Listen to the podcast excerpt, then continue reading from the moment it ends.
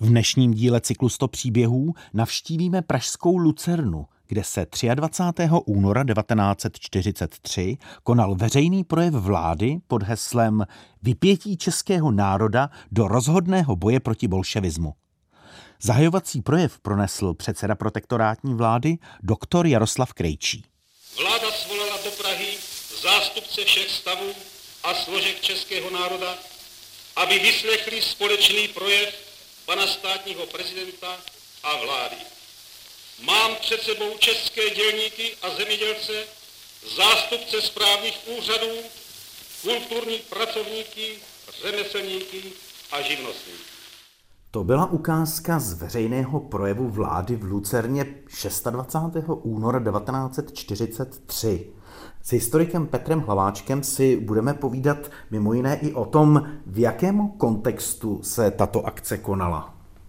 Tak především 31. ledna 1943 kapitulovala německá šestá armáda polního maršála Friedricha Pauluse u Stalingradu, což vyvolalo u nacionálně socialistických pohlavárů značnou paniku.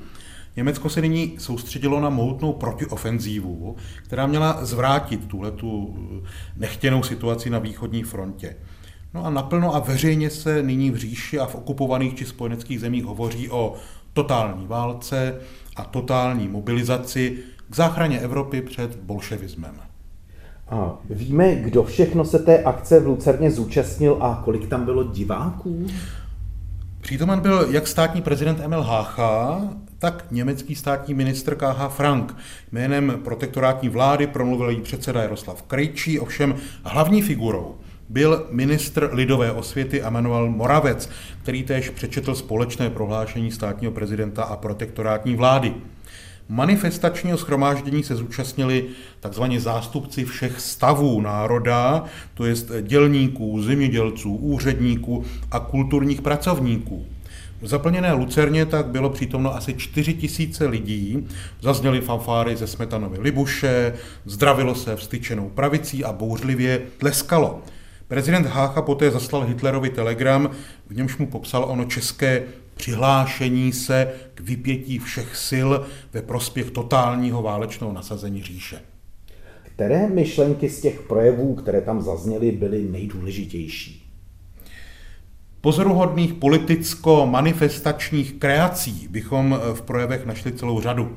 Předseda vlády Krejčí hovořil o dilematu, že buď zvítězí Evropa pod vedením Adolfa Hitlera, nebo nastane evropská zkáza. Ministr Moravec promlouval o pravém socialismu pro malého člověka, který prostřednictvím nacionálně socialistického Německa vyhlásil boj falešné demokracii, kapitalismu, ale také bolševismu, jenž byl podle něj pouze formou kapitalismu státního.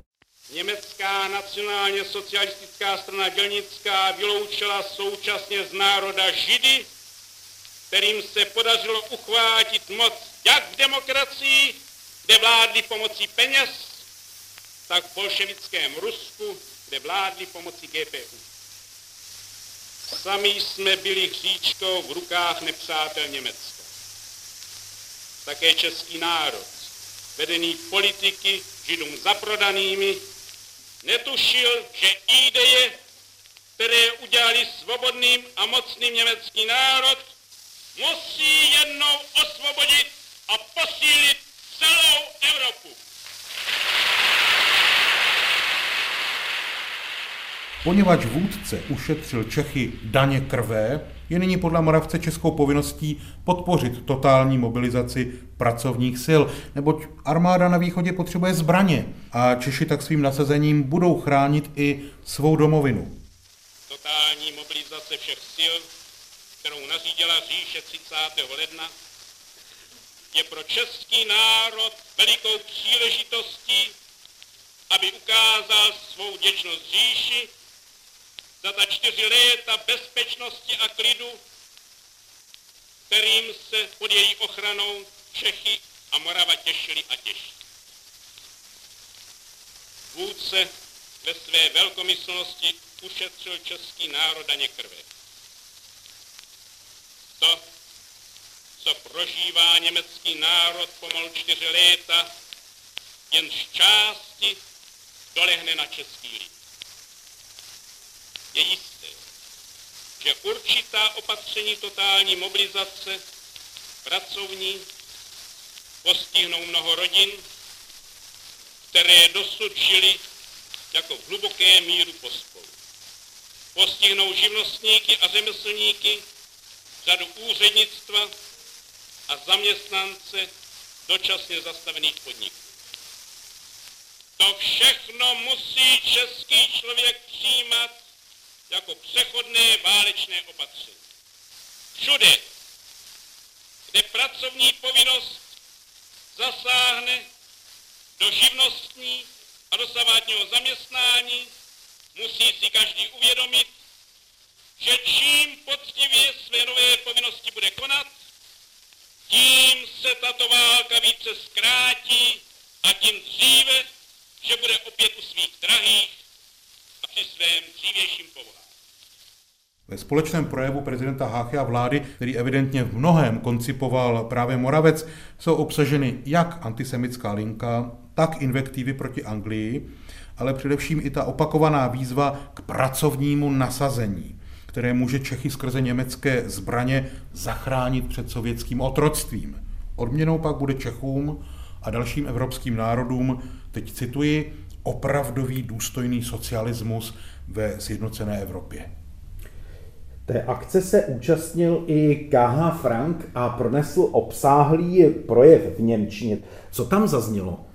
Frankova řeč byla pozoruhodnou směsicí chlácholení a výhrůžek. Čechy oslovil jakožto spoluobčany, dokonce hovořil o české autonomní vládě, podle nějž nešlo o válku jednoho národa, ale o záchranu nebo zničení Evropy, západní kultury a výdobytků velké sociální revoluce vedené Německem. Heslem dne byla vojenská obrana Evropy a jejich hodnot před azijskými bolševickými hordami, proto říše potřebuje i totální pracovní nasazení Čechů. Zároveň se Frank ohradil proti prezidentu Benešovi a emigrantům v Londýně, kteří údajně lživě informují o plánech na germanizaci českého národa či jeho vysídlení.